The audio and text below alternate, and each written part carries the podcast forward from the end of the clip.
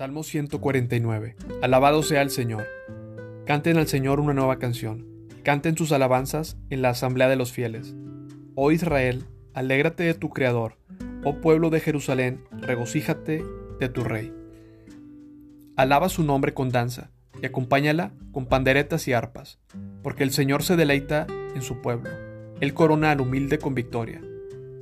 Que los fieles se alegren de que Él los honra que canten de alegría mientras descansan en sus camas, que las alabanzas de Dios estén en sus labios y tengan una espada afilada en las manos para tomar venganza contra las naciones y castigar a los pueblos, para encadenar a sus reyes con grilletes y a sus líderes con cadenas de hierro, para ejecutar el juicio que está escrito contra ellos. Este es el privilegio glorioso que tienen sus fieles. Alabado sea el Señor.